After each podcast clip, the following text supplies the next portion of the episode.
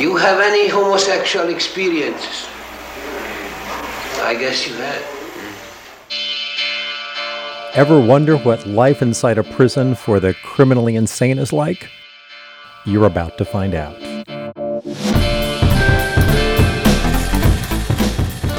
In this episode of The Drunk Projectionist, we spend a whole bunch of time with Frederick Wiseman, the director of Titicut Follies.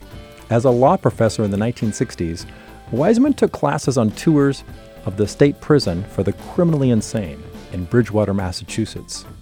When he quit teaching to pursue filmmaking, Wiseman secured permission to take a camera inside Bridgewater. He spent weeks there documenting the lives of prisoners, guards, and psychiatrists. He also filmed a prison variety show called Titicut Follies. In the variety show, inmates and prison staff sing and dance for an invited audience. After its release, the state of Massachusetts sued Wiseman to prevent the film's distribution. Eventually, Wiseman won. Now, 50 years later, Titicut Follies is widely considered essential viewing. It's unflinching, and it launched the Wiseman style of filmmaking. His documentaries, he's made more than 35 films in 50 years, differ from his peers. Wiseman never interviews anyone. He doesn't add music, he doesn't restage events, he doesn't even identify people or places shown on the screen. Nope, the viewer is simply immersed into a world. Up next, Frederick Wiseman, documentary legend, talking Titicut Follies. This is The Drunk Projectionist. Well, the movie shows the day-to-day life uh, at the prison for the criminally insane. Summersaw, come here. Richard.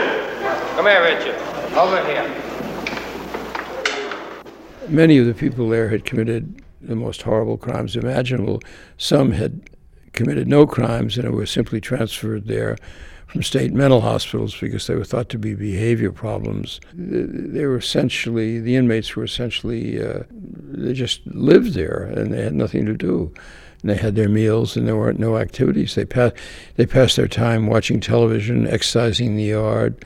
Many of them were very heavily sedated with Thorazine, which was the drug of choice at the time. And the building that they uh, they were housed in uh, was uh, had been built as a hospital during the American Civil War, so it was hundred years old, and and uh, a lot of the facilities hadn't changed since it was originally constructed.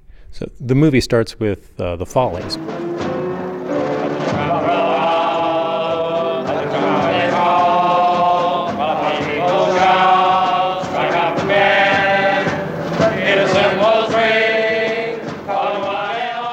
Every year, the staff at Bridgewater and the inmates uh, put on an inmate staff variety show called Titicut Follies. The name Titicut is an old Indian name for the street where the prison was located.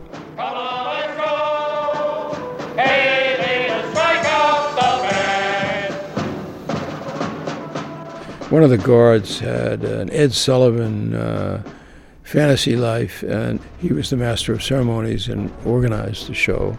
And uh, the, the, inmates put on various skits. Uh, and the movie is organized around uh, the show, but instead of the skits the inmates put on, you see uh, scenes from the daily life of uh, the inmates. So the viewer sees the follies, and then the viewer sees the reality of, of what's happening. Exactly.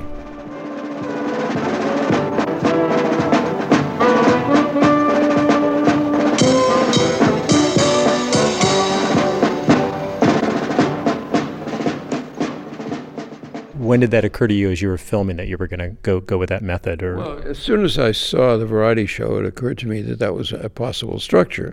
Although I wasn't sure that I would do that, and I, am never sure till I get well along in the editing. Uh, as I progressed in the editing, I, I thought that would be a, a good structure. What was the most emotionally powerful scene for you? Well, well, I mean, I, I, still remember my first visit to Bridgewater I mean, it, it's quite a shock to see human beings kept in that in the conditions under which the inmates at Bridgewater lived.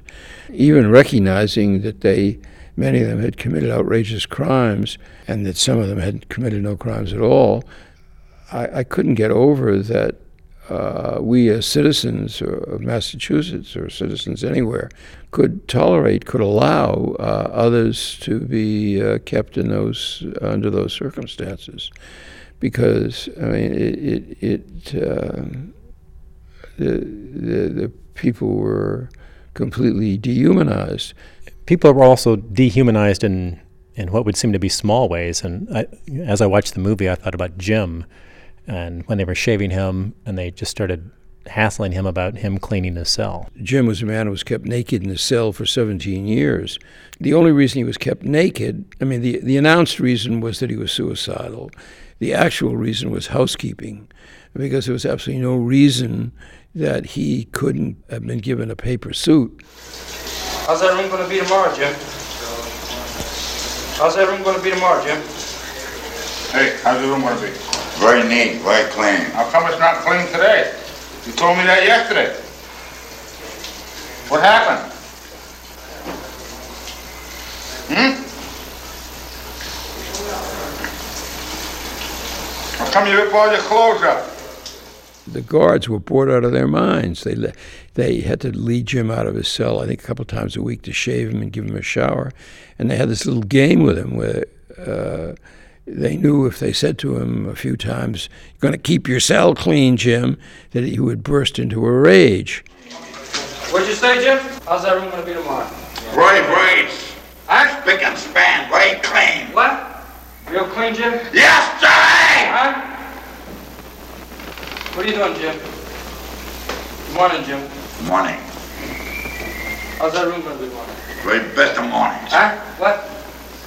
What'd you say? I said I very clean! Louder, Jim. Tonight! What? Tonight! What'd you say? Can't hear you, Jim. What are you hiding, Jim?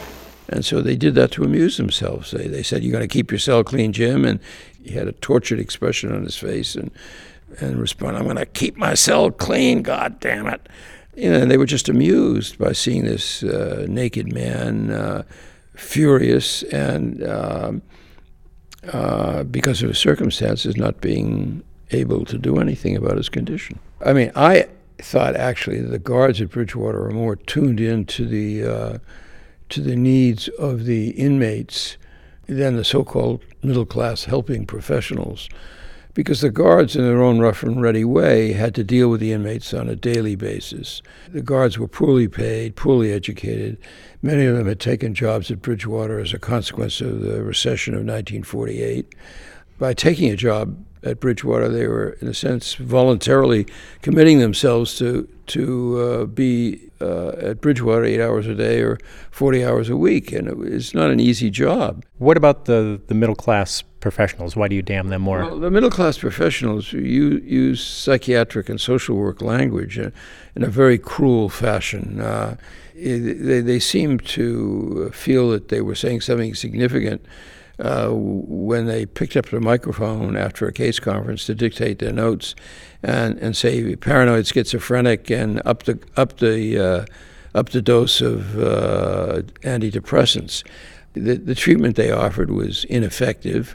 As far as I could see, recommended no group activities. They didn't take part in any protests. It was a job that they performed mechanically, dully, and uh, routinely. I guess I expected at least that because of their medical training, or so called medical training, they would be a bit more sensitive. There was less excuse for them to act verbally cruelly than the guards. One of the scenes I really liked in the movie was uh, Vladimir and his his his case uh, well, review. Vladimir, uh, Vladimir, the sequences with Vladimir, particularly the case conference with Vladimir, is the, in my point of view, the key sequence in the movie. Just a bit of background on Vladimir. He was uh, born in in Poland. He, he, was in an American DP camp in Germany for a couple of years when he was very young. Immediately after the war, he came to America when he was 16. Uh, obviously, didn't speak English in the beginning. His sister, who was older, had a boyfriend. The boyfriend uh, asked Vladimir to drive a car and the boyfriend held up a variety store and killed the owner. And under the Massachusetts felony murder rule, Vladimir was as guilty as the man who killed the uh, store owner, and he was sentenced, I've forgotten, 15 or 20 years at, at uh, Walpole, which was the maximum uh, security prison in Massachusetts. And after he'd been there about 10 years, he began having dreams that his coffee was poisoned and there were German soldiers buried around Walpole. He was transferred to Bridgewater, and he'd been at Bridgewater a year and a half when I came across him for the movie. In the scene, the critical scene in the movie, he's appearing before a panel of psychiatrists, and he says to the psychiatrist, and what, what sort of treatment uh, do I get down there? There are 100 patients who are walking back and forth who, uh, who, are, who are obviously doing me harm. Are you working here, Vladimir? No, there was, uh, there was no suitable work for me here. All I've got is, uh, all I've got is the kitchen, and all I do is uh, throw cups on. Uh, in fact, it's noisy. They got two television sets which are blaring, uh, machines which are going, uh, everything which is against the mind. There's one thing that a patient does need, and this is what I do know absolutely, is, is quiet. If I have a mental problem or even an emotional problem. Yet I'm thrown in with over a hundred of them. All I do is yell, walk around, televisions are blaring. So that's doing my mind harm. Are you involved in any sports here? There are no sports here. All I've got is a baseball uh, and, a, and, a, and, a, glove, and that's it. There, was, there was, nothing else. Uh, back at the other place, I, I have all the facilities to improve myself. I have the gym, I have the uh, school, I have uh, all kinds of uh, uh, anything I want. He, he's basically asking to be transferred from Bridgewater back to the maximum security prison. And first, a social worker says, Oh, he argues in a perfect paranoid pattern. If you accept his basic premise, the rest follows. But without any recognition that his, his basic premise, which is his critique of Bridgewater, is accurate. I am getting harmed. I say I'm getting harmed. You tell me that until I show some improvement. Yet each time you said until I show some improvement, I have been getting worse. Medication has harmed me. Uh, Thank you, Bob. No, no, I'm. Just like that.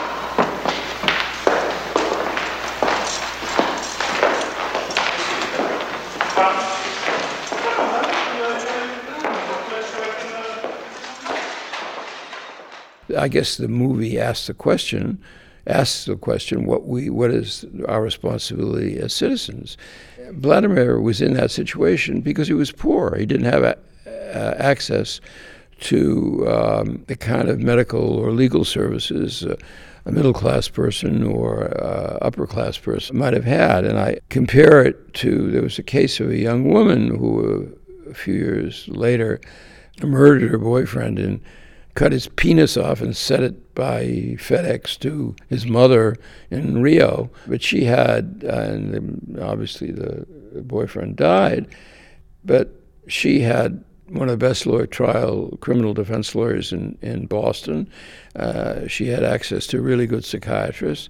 She was sentenced to uh, be an inpatient at a Harvard psychiatric facility.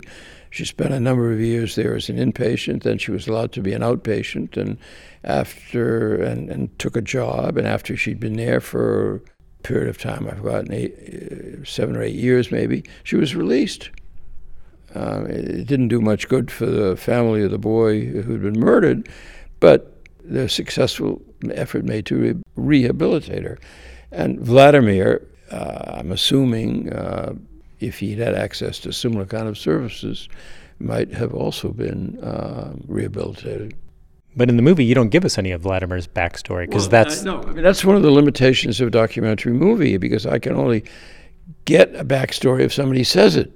I, I never ask. I don't do any interviews. Uh, I got the backstory because in the uh, trial connected with the Titicut Follies, we subpoenaed all the medical records of the inmates who were in the movie. And the state was so careful about those records that I still have them, uh, which is now uh, 50 years later. Yeah, so just to be clear for people who haven't seen the movie or may have forgotten, there are no title explainers, so we don't see anybody's name on the screen. No, in in well, no, the, the, technique I used in that movie, which was my first documentary, and I've subsequently used in the movies that I've made, is that there's no narration, um, no added music, nothing is staged, and I don't really start the movie. I have no idea what the structure or the point of view of the movie is going to be in advance. I figured all figured out in the editing. So the movie is created in this extent. Uh, it's in the editing. It's the reverse of a fiction movie. In a fiction movie, you write the script and shoot the movie, although you may make some changes during the shooting. But in the kind of movies I make, it just accumulate a lot of material and figure it out in the editing. Right, right. But lots of documentaries today that I don't like. I feel like the you know the, the makers hit me over the head with the message, and I, I did not feel that with Titicut Follies because I felt like I was there in the hospital with the men. The idea of this technique, when it works, is to to eliminate the barrier between the viewer and the event. So it's my job as the editor of the film to provide the viewer with enough information so they can understand what's going on. But you, when it works, you feel like you're physically present and if if it works, you you you feel like you understand what's happening, and it it it's uh, the effort is not to be condescending toward the audience by telling them what to think or how they should think, uh, but rather providing enough information so they can make up their own minds what's going on. Uh, I made a movie about a high school after Titicut Follies because I thought that would high school was a good sequel to A Prison for the Criminally Insane. Uh, and it was actually called High School. It was called High School. Uh, it was shown, it was about a high school in Philadelphia, but it was shown in Boston. And uh, a very conservative member of the Boston School Committee came to see the movie. And the movie is, is, is, is I think, quite funny, but it's sort of a sad comedy in, in its own indirect way. It's quite critical of the high school. And this woman from the Boston City Council was very interested in education. She saw the movie, and she said to me afterwards, "Mr. Wiseman, that's a wonderful movie. I wish you could tell me how we can get really good schools like that in Boston." And you know, and I didn't take that as a critique of the film. Uh, I didn't think I had failed. It, she, it's just that she was on the other side of all the value issues. What I thought was funny or absurd and, and demeaning and condescending, she thought was the appropriate way to treat teenagers. But I mean, I'm not the first person to discover that reality is complicated and and uh, and confusing, and uh, and people can have, you know, very different reactions to the same event depending on what their values are. I think that goes to the long scenes without cuts, also. Actually, there there are very few long scenes without cuts. Maybe a few in the Follies, but in most of the movies, they're they're long scenes, but they're not long takes. Okay, fair enough. So long scenes, there's in Titicut Follies, the one where I felt like I was in the hospital and I couldn't get out was the guy that was super loud and raging at everything. I want all those men arrested. Minigar, uh, immediately for Minigar, uh, from 168 pounds now down to 96 a pound. Abanigi and all those known. Minigar, uh, the deputy Fuhrer and all those known John F. Powers, Benedict Volpe, Charles Gorn, Benedict Deputy Fuhrer and Fuhrer all out. Go back to von Braun, Benedict and go all over the world. Benedict contribute to Nazi party, Benedict and tell Israel, Benedict He, got Palestine. yeah, he had some kind of a fantasy that he was uh, both a religious leader and a political leader because he he equated himself to uh, Caesar Borgia and and uh, Lyndon Johnson and uh, other famous politicians. Right, but th- th- there's also a lot of gibberish. Oh yeah, I mean he keeps saying uh, his key word is biddly-ga. And in fact, in the ballet that we're making, the Follies, there's a whole biddly-ga sequence. And uh, a friend of mine, a poet named David Slavitt, wrote a great poem called Biddly-ga. I wanted to talk to you about uh, the length of films. Your shortest film was High School, 75 minutes and your longest was near death at 358 minutes. Right. So just two minutes short of six hours. Why the wide variety of length? Well, the, the length of the film is determined by the complexity uh, of the story. Uh, high school, I, I felt I was able to figure out what I wanted to say about Northeast High in Philadelphia and came out to 73 minutes. And Near Death, which is concerned with how decisions are made to stop treating uh, people who were going to die anyway, followed four people who were dying, and uh, it required that length of time to to tell tell their story. So, uh, fortunately, PBS has been very generous with me, and has always run my films at the length at which I give them, and they've all been shown on prime time. So, did Near Death run? Uh, yeah, it ran through prime time. It started before and ended after. Prime time is not six hours. No, prime time is not six hours. so there's a great Errol Morris essay in this book that's simply called Frederick Wiseman, published by the Museum of Modern Art in New York. And uh, Morris says this is he's talking about the length of your films, and he says, "I, however, told Fred that it should have been longer." And he's talking about Near Death. I was serious. For a Wiseman film to work, it has to be long, unendurably long, intolerably long. well, yeah, Errol, Errol has a good uh, sense of humor. but you would argue that, that your movies are the length that they need to be. Well, naturally, I mean, I, I, you know, they. I mean, I, I don't make them. I don't deliberately make them long. I'm, the the movie comes out. Uh, I mean, I don't set out to make a movie of six hours or a movie of seventy three minutes. I set out to make the best movie I can with the material I have, and it comes out at whatever length it comes out. Are there terrific theater I know you're a big theater fan based on based on what Errol Morris says in the same essay. Well, I, I you know I, I do I uh, I don't have so much time anymore, but I, I always you know I've always all my life I, my parents introduced me to the theater when I was very young, and I've always gone to the theater a lot, and I, I've also directed some plays.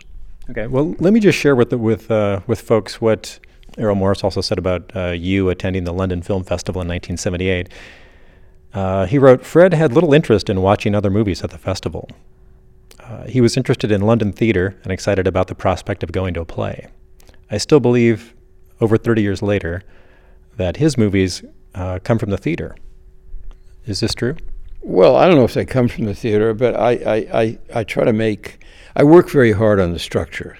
So I, I try to make a dramatic movie. I mean, it's, a movie, and I think any movie should be dramatic.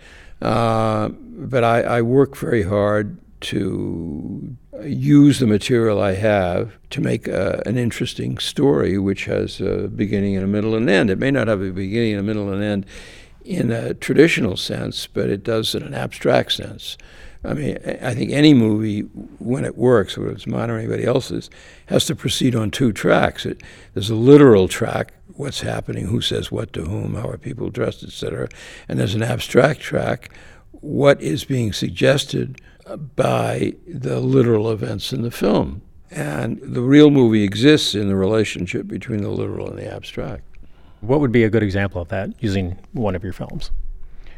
the beginning of welfare, for example, there, there there's uh, some shots of people being photographed. Okay, so the, the, literal aspect of it is that you see that the welfare center requires people to be photographed because they for ID cards. Okay, but when you're seeing the people being photographed, you're seeing people uh, of different races, different ethnicities, uh, and that in turn plays against the cliche.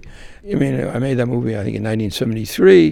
1973, the the uh, the cliche about welfare recipients is they were all black or Hispanic, uh, when in fact the majority of welfare recipients were white.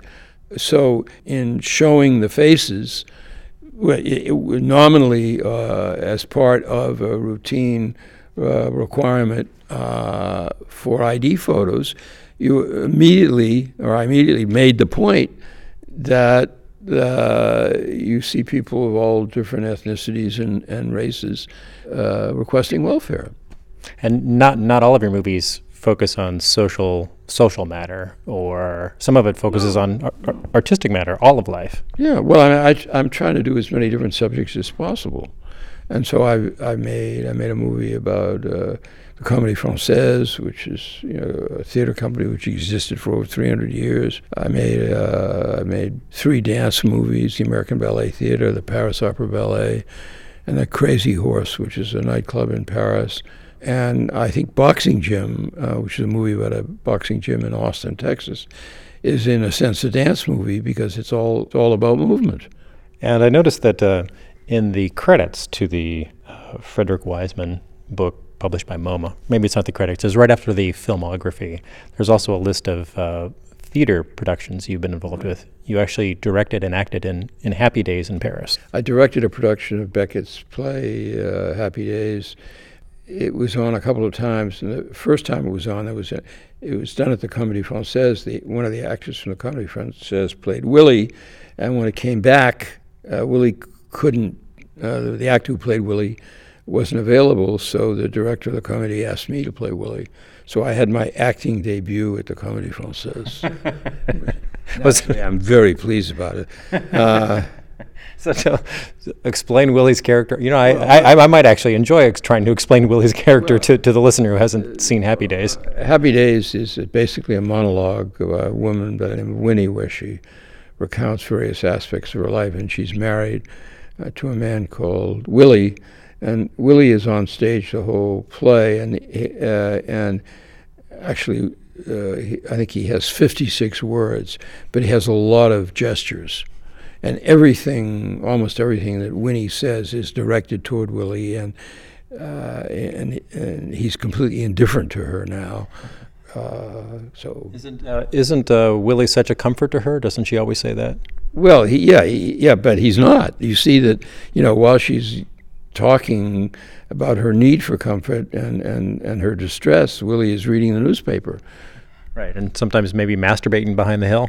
Well, th- that's the suggestion. The, there was a production of Deborah Warner did at the National Theatre in London, where you actually saw him masturbating. I, I, I thought it worked much better as a suggestion. So, why don't we talk about format, film format? Thirty-six of your films were done on 16 millimeter. Two were done on 35 millimeter. No, uh, only one was done in 35 millimeter. Okay. Uh, only the last letter. So, what do you like about 16 millimeter? You can't shoot these kind of documentaries with a 35 millimeter camera because it's too heavy. With, with a 16 mil camera, you can you could shoot.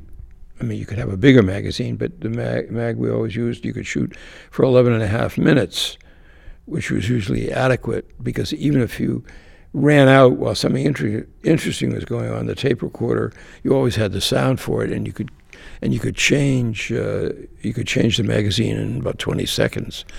In in 35, you the, the magazine would have been you know would have been wildly heavy, coupled with the weight of the camera and the lenses. It, you know, it's it's impossible to do handheld. Uh, in 35 for any length of I mean you can do it for a moment, but for any length of time.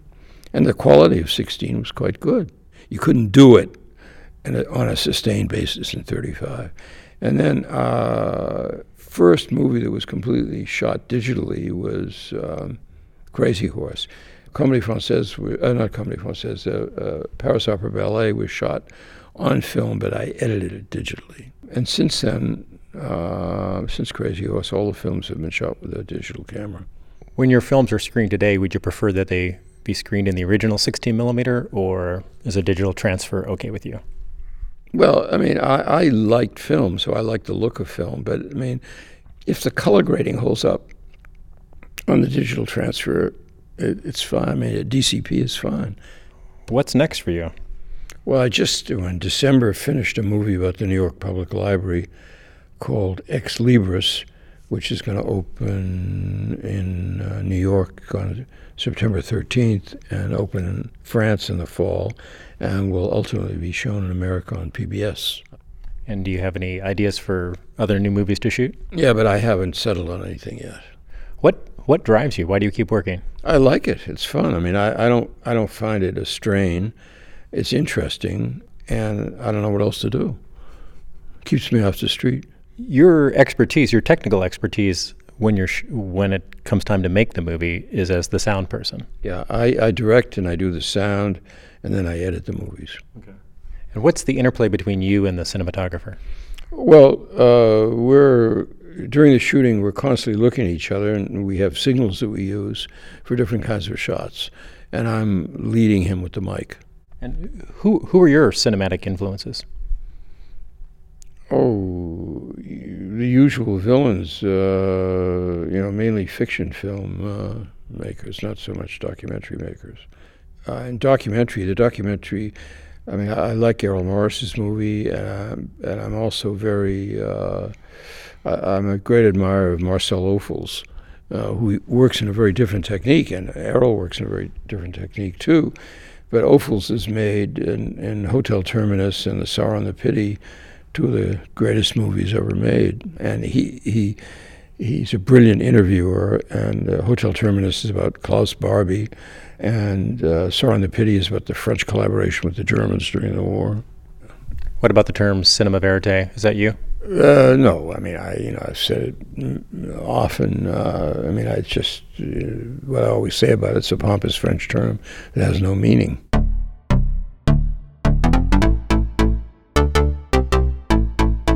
Anybody that claims that their their movies are the truth, you, you know, you better run fast away from them.